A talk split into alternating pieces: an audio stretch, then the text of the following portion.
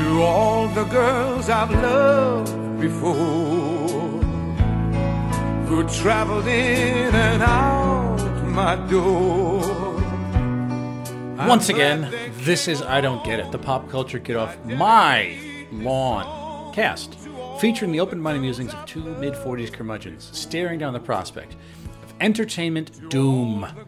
I'm your co host, Bill Scurry, the founder and proprietor of something called American Caesar Enterprises, and I am joined this week and every week by I am Noah Tarnow, the founder and senior quiz master of the Big Quiz Thing, the Trivia Game Show Spectacular. I know exactly what that is, Bill. You might no longer have a clear idea of your business entity. I'm living the life out here in San Francisco, my friend, working hard, make it, making trivia dreams happen. Noah. Speaking of uh, risk averse algorithmic businesses that we both run, Yeah. Uh, our Yeah. topic this week is a bit of a humdinger. Yes. I have to admit that. So we're dealing with a two movies so far that is in a troika of three expected films. Yes. uh, all told. Yes. It is a Netflix Yes. movie, an original Netflix movie called "To All the Boys I've Loved Before." Yes, I, I, I tell you, it started as a Hal David, Albert Hammond song uh, that Julio Iglesias and Willie Nelson had a hit with in 1984. Uh, they were originally going to record it as "To All the Girls I Loved Before," and then both of them simultaneously had an epiphany.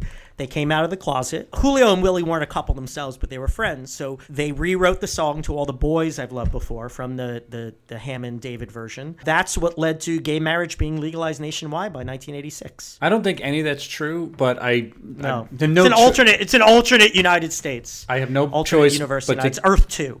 concede the benefit of the doubt. So I, I'm, I'm curious. Had you heard about this before I brought it up? I hadn't heard about it at all, and you actually so.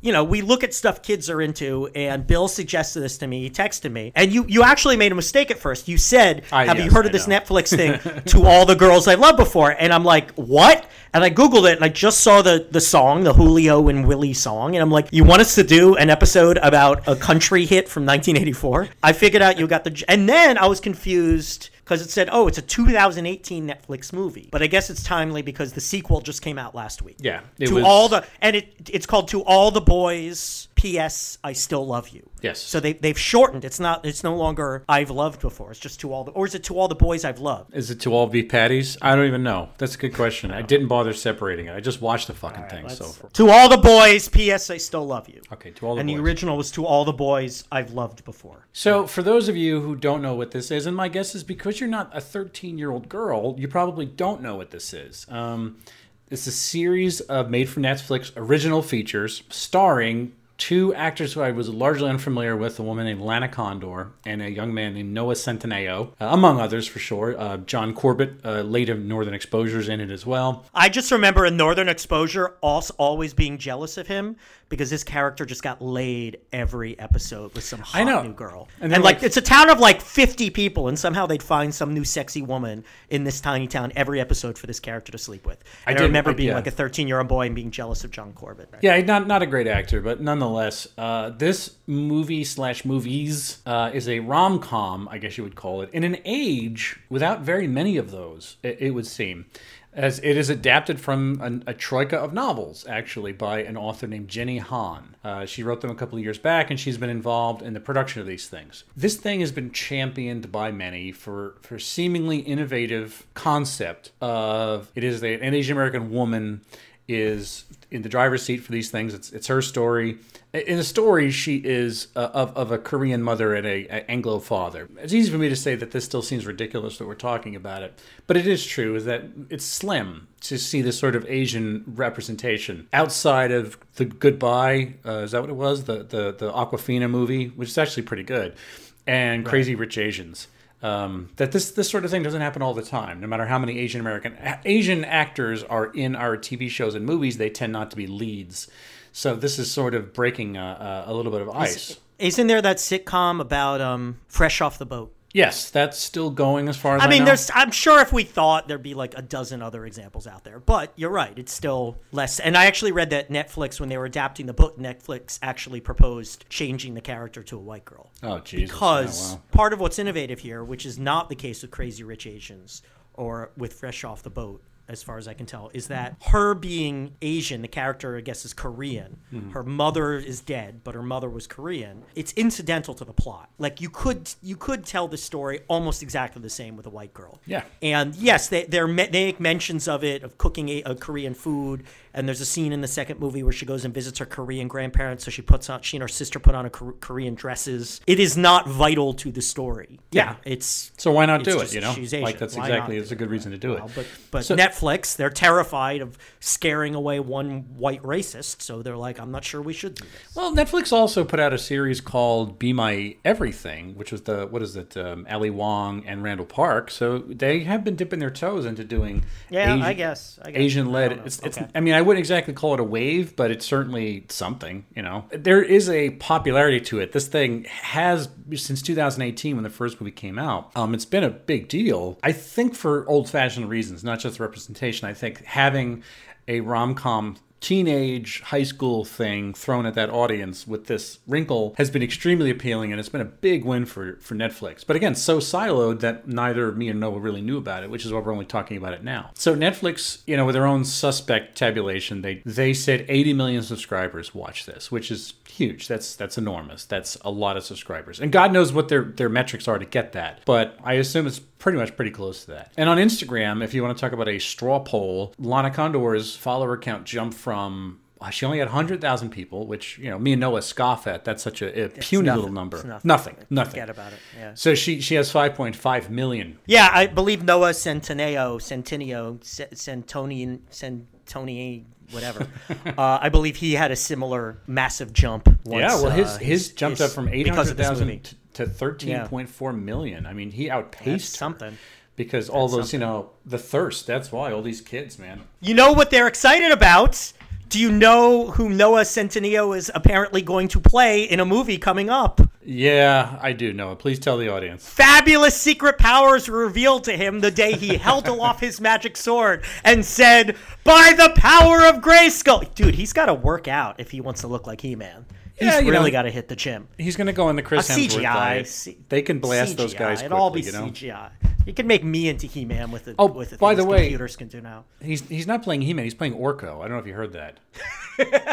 Dude, I want to know who's playing Skeletor. Like, if they're uh, gonna yeah. make a if they're gonna make a He-Man movie, I am far more interested in who's playing Skeletor than who's playing He-Man. Yeah, it'd be awesome if it was like Sam Rockwell or something like that. I would I would love that. That would be know? pretty cool. Dude, just dig up Frank Langella, have him play it again. He's still I mean, alive. He is a skeleton. Give him a break. I thought Frank Langella would just died like last year or something. No, he's still alive. All right, well, keep talking because I got to Okay. settle this. I'm pretty pretty sure Anyway. Frank Langella's dead. I want to get to discussing this, but I think Frank Langella's still alive. I stand corrected. We he should- 82. We should I'm sorry, describe- Frank Langella. Okay. we should describe the plot very quickly and then get into a discussion about it because the I, I think everybody wants to know what this thing is about, but it's it's also it's not a simple through line because it gets a little baroque. So what happens is there's this girl played by Lana Condor who apparently pines from a distance but does not make any action active moves on her own behalf in her high school vis-a-vis her love life. So what she does, her technique is that she writes these love letters, addresses them, and puts them in a little shoebox and hides the shoebox. It almost becomes a totem of her pining desire, her romance. Her little sister is sort of tired of hearing her gripe and gripe and gripe about being a spectator, and so she secretly mails the letters to her crushes, the five crushes. So the thing is, she has this movie esque cinematic reveal where the boys approach her one by one, asking, Hey, are you really into me? For the most part, she's not, and she feels terribly embarrassed. But the movie, at this point, one of the guys says, Hey, how about me and you play like we're in a fake relationship on a con? Well, we came up with a contract because he wants to. This is the cool kid, this sort of captain lacrosse team played by Centineo. He wants to make his ex girlfriend jealous, and so they start a fake relationship. You know, knowing that okay, we're just doing this as a, as a posture, and of course they wind up falling in love with each other. and he he gives her the money he was going to spend on a telescope Mm-hmm. because she needs the money to replace her mother's le- leather outfit that she borrowed without permission and spilled wine all over. Wait, what is that from? It's "Can't Buy Me Love" from 1988 or whatever. Okay. I kept being reminded of that. I will tell you, this movie is far superior to that. Movie. Okay. Anyone who glorifies 80s movies, you got to remember stuff like Can't Buy Me Love, which is plenty entertaining if you're 15 or 16 or however old I was when I saw it. But this movie's better for reasons I'll get into. So tell me about it. No, it's Well, one other thing you don't mention is that she reads romance novels. Yeah. So, and then the sequel. What happens in the sequel? Oh, one of the one of the other boys she sent a letter to like shows up again, and she's basically she's now dating Noah Centineo, Peter, and but she's torn between him and the other boy, John Ambrose. John Ambrose. Uh, yeah. What's his last name? Mc, Mc something. But John, Am- his first name is John Ambrose, which I find confusing. Yeah. And then, oh, the second one has Holland Taylor in it. Awesome character actress Holland Taylor, who, by the way, on top of being an awesome actress, is the partner of one of my number one actress crushes, yeah, Sarah, Paulson. Sure.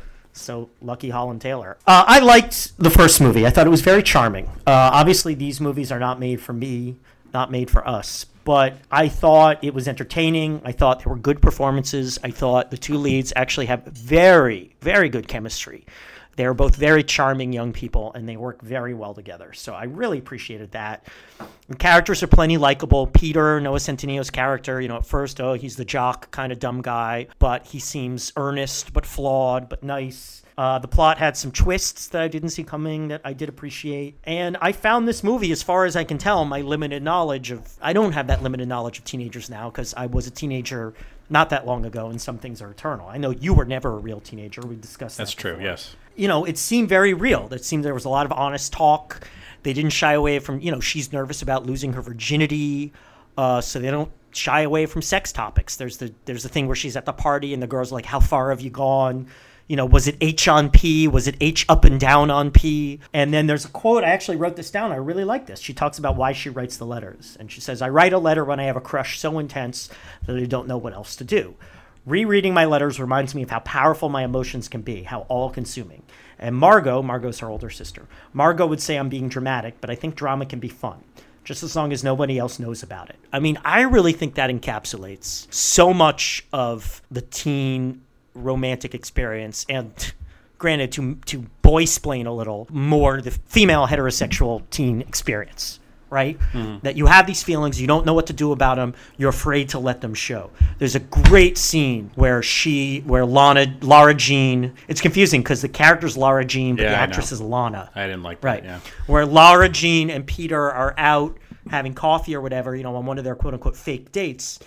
And she says how love is scary. And he's like, Well, why is love scary? And she she doesn't really know how to articulate it. So this felt very honest and very real to me.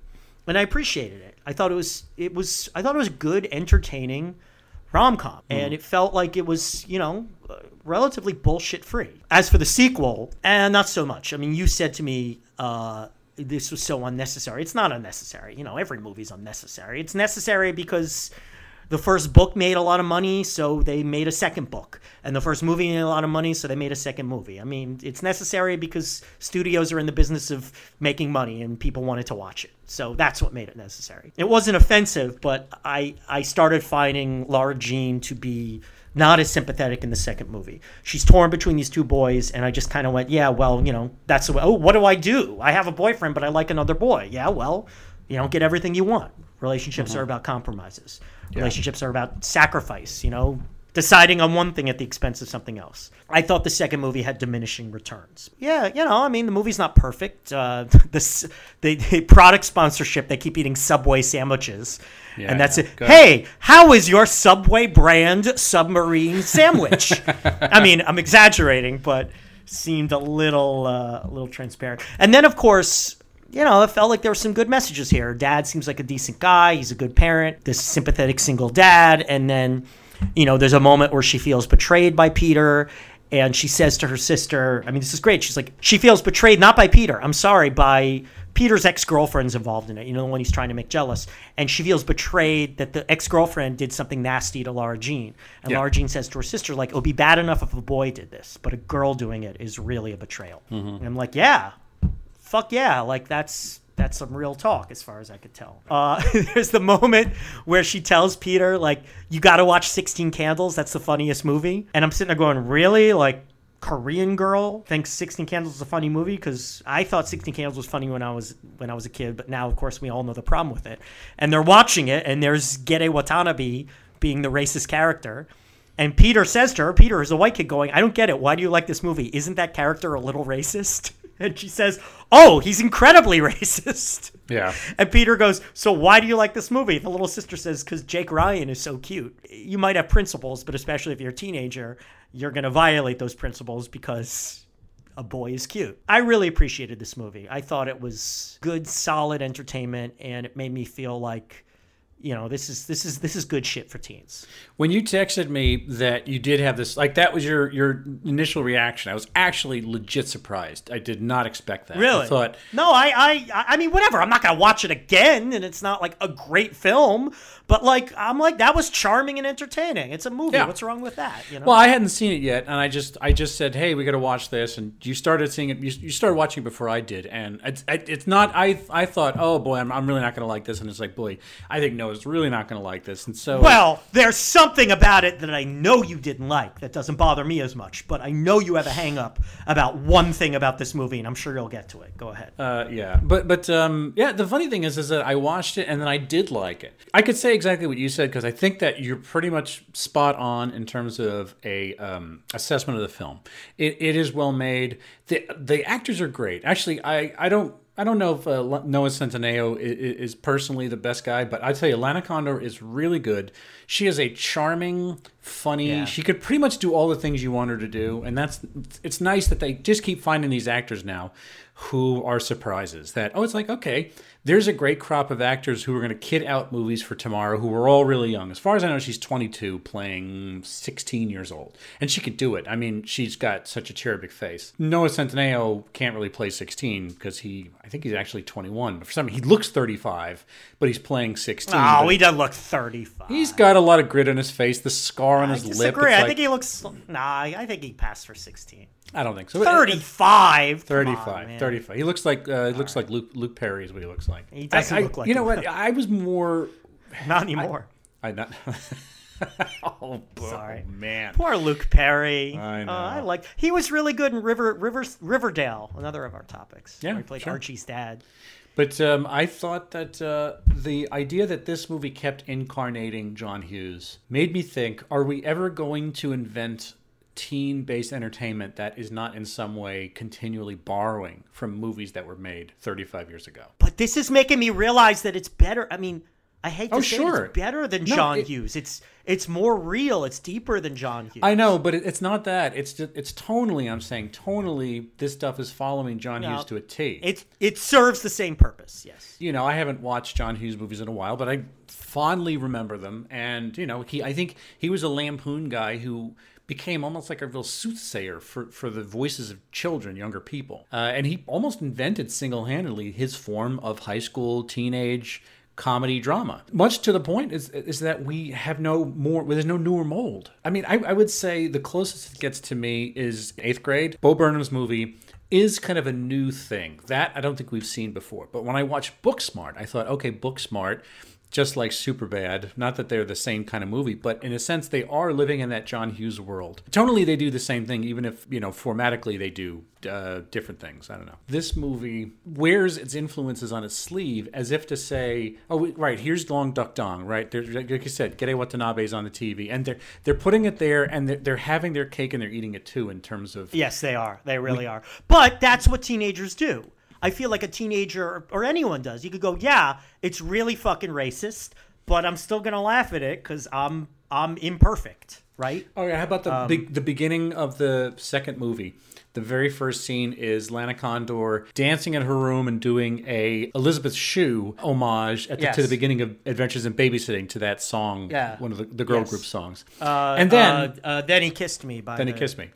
Shit, the crystals, the Shirelles, I can't remember. So then the music cuts out, and her sister is sitting there saying, she goes, Adventures in Babysitting, really? As if you're having it both ways. You're doing the thing on screen where you get to you get to homage a movie that your audience has not seen, nor will they watch. Right. And then you get to cl- I don't know you- about that. No, I totally. I mean, they also the first movie they also referenced Fight Club. My nephews have seen Fight Club, Yeah, know, but I the mean, girls, ki- the girls not- who are watching this are not watching. but Fight it's Club. Peter who likes Fight Club. Boys watch Fight Club. Girls do. I mean, not all of them, not as many as us do, but I mean, I, I bet you a ton of them watch Breakfast Club. Ton. I mean, Uh, Breakfast I- Club is is a fucking standard now. I, what does it mean? Why am I complaining about it? I don't know. I mean, it makes me feel like it's a little bit of a lazy choice because you have all these pieces on the board, and I think that they could have, as good as this is, you almost were ready to create a new type of teen comedy, a new type of romantic teen comedy. You know, and let's be honest, Noah Centineo may be a co lead, but he is the object of affection. He's the object of romance. Yes. You know, he, he has his own through line and all that stuff. It's not he's not a character, but it's really her story. Yeah, that's another bit of counter counter programming, which is all good.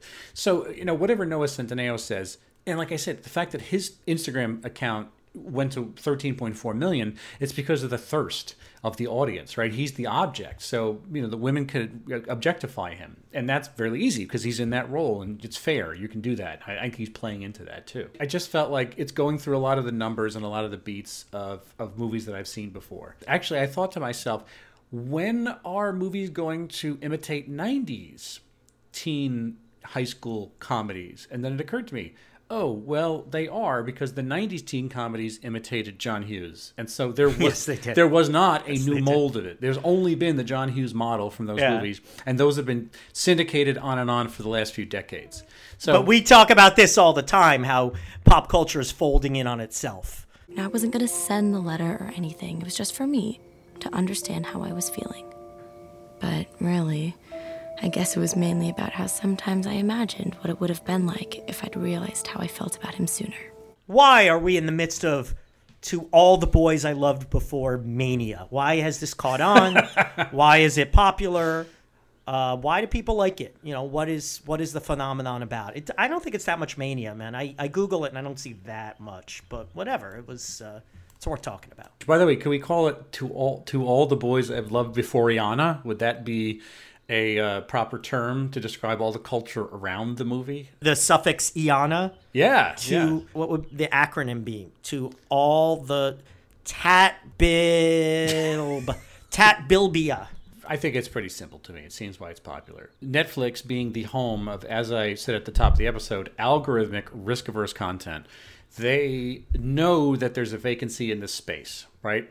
Netflix is not only in making the uh, uh, Irishman and movies like that, but they're also sweeping in and stealing the mid-range film, the two quadrant film, if you will, not the four quadrants, but the two quadrants. The kind of things that the studios just completely abandoned to make Avengers and um, Fast and Furious movies. And so this is a romance in a desert, a gulf of romances. And it's also a teen comedy, which they don't make a ton of those. You know, you get one book smart, you get one of those movies and it has to it has to play, it has to has to go by. But you're not you used to get pelted with a few every summer. That's what the 80s actually were. Now there's no selection. So I think that Netflix is filling the zone with this this con. They know it's going to sell. That's Netflix only makes something because they know it's going to work. It's the romance, the age of no romance, and also they took the initiative of making sure that the Asian representation stuck from the translation from page to screen. And I think that also makes it much like the uh, 13 reasons. You know, again, that was as as daring as that might have been doing a whole story about suicide, it was algorithmic. That's why they made it. And it was. It was a gigantic success. And the thing is those high school students in that that was a, I think in Vallejo it was set.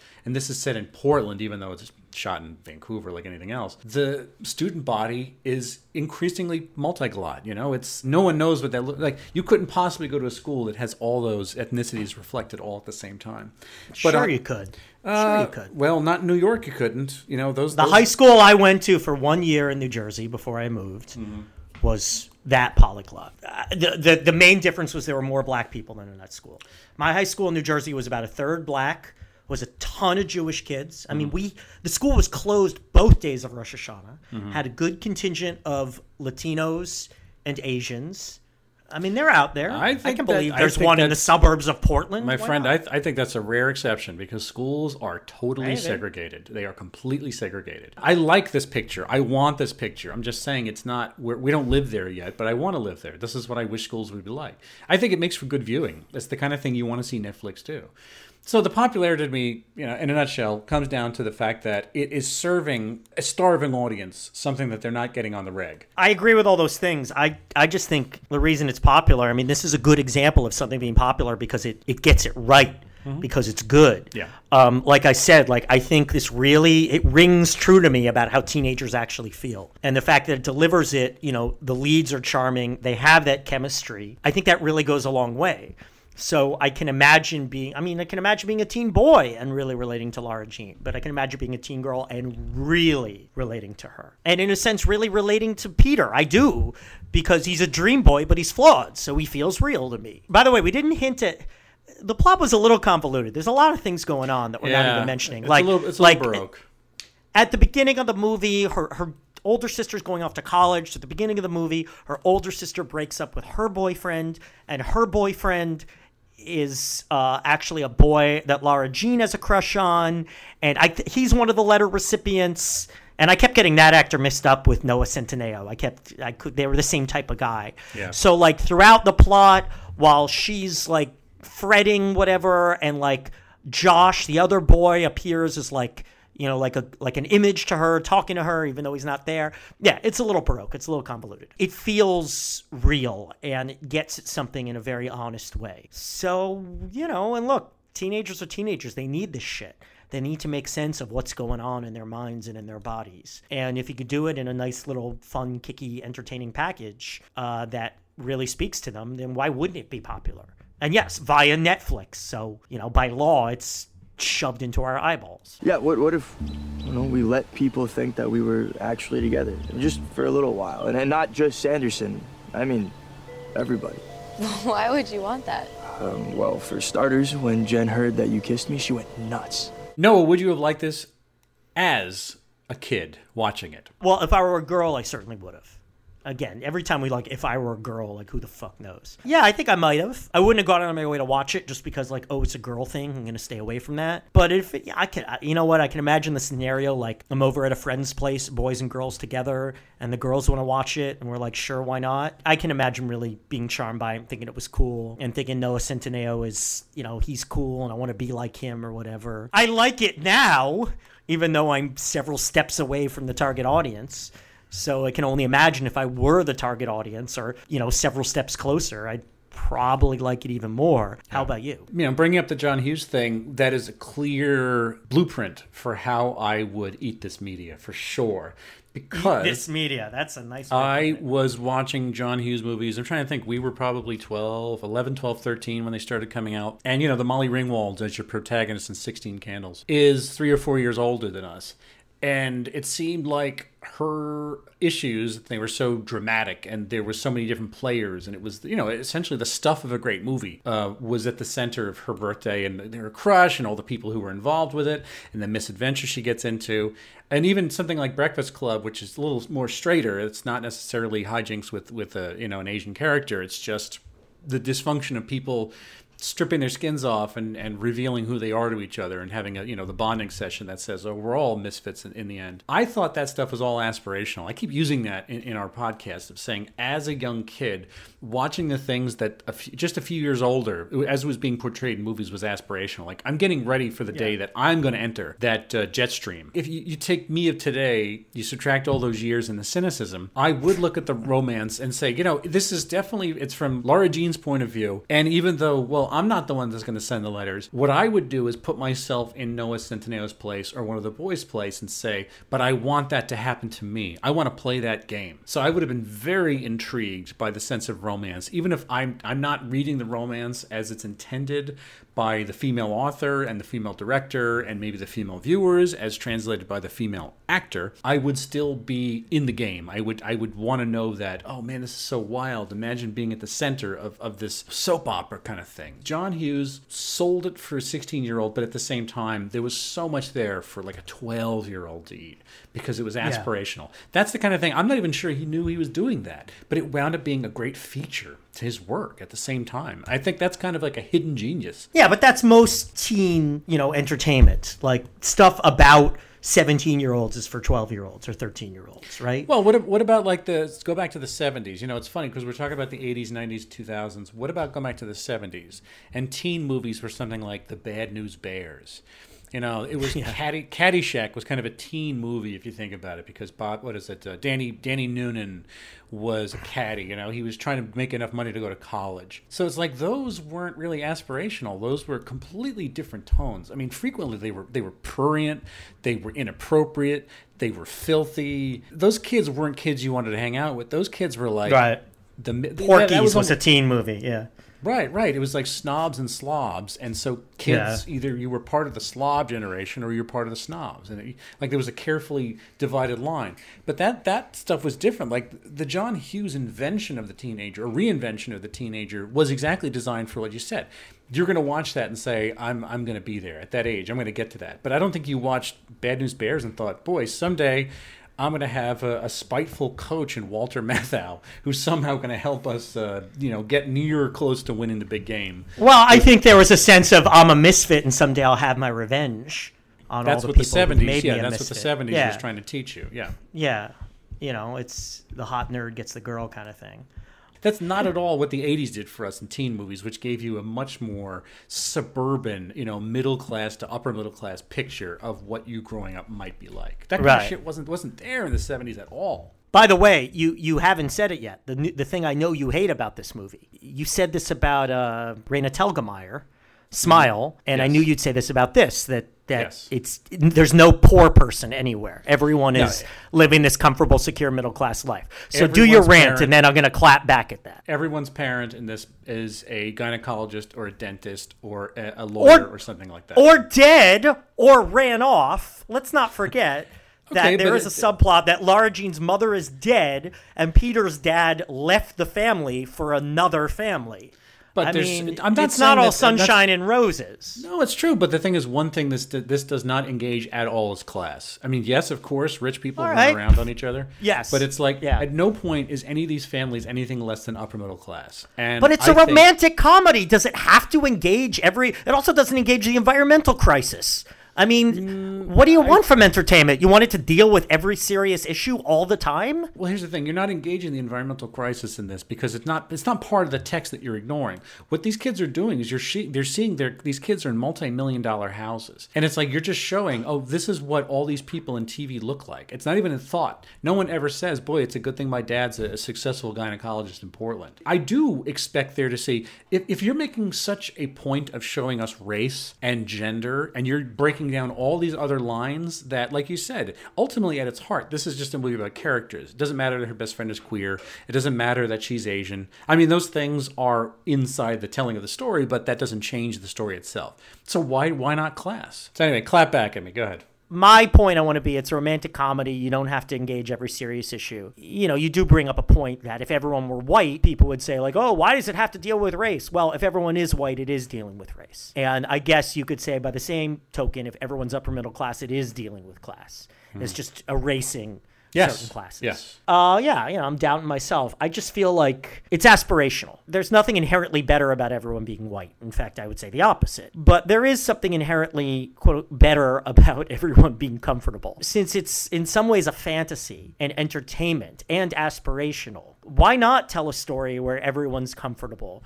And deprivations are not a constant thing. I mean, it's important we have stories about that, but every story doesn't need to be about that. All right. How about this? I, I, I have no real problem with it. Do you know where this story would have lost me? The movie would have lost me instantly. And I'm not saying it wouldn't have got me back, but the minute that they're planning their ski trip to this Yeah, well, that, yeah, Lodge, okay, all right, yes. That's th- at that Yes, point that it becomes did that didn't seem a little unquestionably privileged that to me. is that is lack of a better conspicuous term. Yeah. consumption. That is Yeah, class. yeah, that is that's something. completely tin. That's that's tin ear Yeah, about this sort of. there's no there's no question of do I go to the ski trip because it's a shit ton of money? Will Dad pay for that Yes, shit? no. That's never even a consideration. All right, that's that's fair. But, it, but it's, it's yeah, it's just it's presenting this world where everyone has the ability to go to a luxe ski resort. What kid is not growing up some, in some kind of penury right now? What percentage of people are not in penury in America? Yeah, I'd really like. or to at know. the very least, that mom and dad have to, you know, decide if it's worth it, or you got to thank mom and dad for paying for that. You Yeah. know, like it just it's it's assumed that everyone can do it, no question. Money isn't an object. I didn't right, go. On, I, mean, didn't go on a senior trip because we didn't have money for it. I couldn't go to DC. Yeah. We didn't have that kind of money hanging around. It was ridiculous, you know.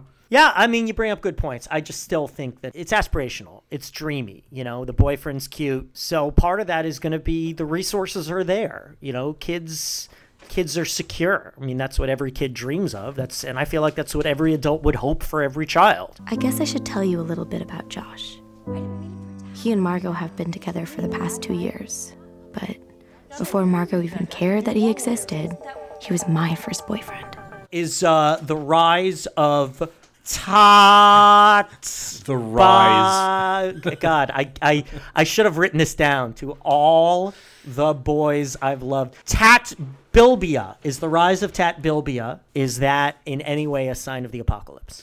Uh, no, I don't think so. Contrary, even what I was just saying, that winds up being a tinier type thing where it would put me off for a little while of saying, oh, uh, you know, as a kid watching it and assuming that was a different class structure, it would have it would have bothered me. But I think that there's enough competently that this movie does, and the characters are charming. And again, the leads, like I think, like you said, they, maybe in, in many ways these are better leads than the average per capita actors that would be hired to do those Chicago John Hughes movies. Not to say that you know the leads, Cryer, Ringwald, etc., Anthony Michael Hall weren't great actors, but I think this has a deeper bench of players, makes a better movie. I think all told. Great actors. Anthony Michael Hall, such a good actor. Oh, he was a, fant- he Multiple was a fantastic Oscars. actor, man. He was. Did you see Johnny Be Good? Oh my God! How many? He won an Olivier Award for that, right? I'm surprised. This is the thing that we both walked away from. At least the first one. I, I didn't volunteer. So the second one I thought was terrible. I, I don't think it was. I didn't think it was that what- bad. I thought it was harmless. If your kid I loved the gave first it- one, I have no, No, problem I- with I letting knew- him watch the second one. I was watching the second one as a two screen experience where I was I was skimming on Twitter at the same time as I was watching it yeah, because it was so. that's boring. really the way to engage with a movie, Bill. That's really how you get the It most was out of a it was directed by a different guy. It was directed by the Yes. director of photography, the of the first cinematographer. movie. Yeah, yeah. But I, I it just I don't think it was nearly as interesting, and I don't think it was nearly as well done. But whatever, stick to the first movie. Honestly, it doesn't have sequels coming out of it that it naturally demand. and by the way, did we say part three is on its way? Right? Like They, yeah, they, they, they shot it last summer or something like Yeah. that. They're cutting Part it together as, as we here. speak. Yeah. Uh, good, Anyway, because otherwise they'd be filming it when the leads are 40 and they'd still be playing 17 year olds. So it'd be stupid as hell. Anyway, so do you, do you think it's apocalyptic at all, or No, I, I don't see how. In fact, it makes me feel better that kids are still thoughtful. And despite the fact that everyone's face is glued to their phone 24 hours a day, that they still reckon with their emotions in an intelligent, thought provoking way. So mm. it's it's anti apocalyptic, I think. I'm tired of being second best or fake best. I no, don't no, know. no, no, you do not get it. Okay, last night was. Last night was a mistake.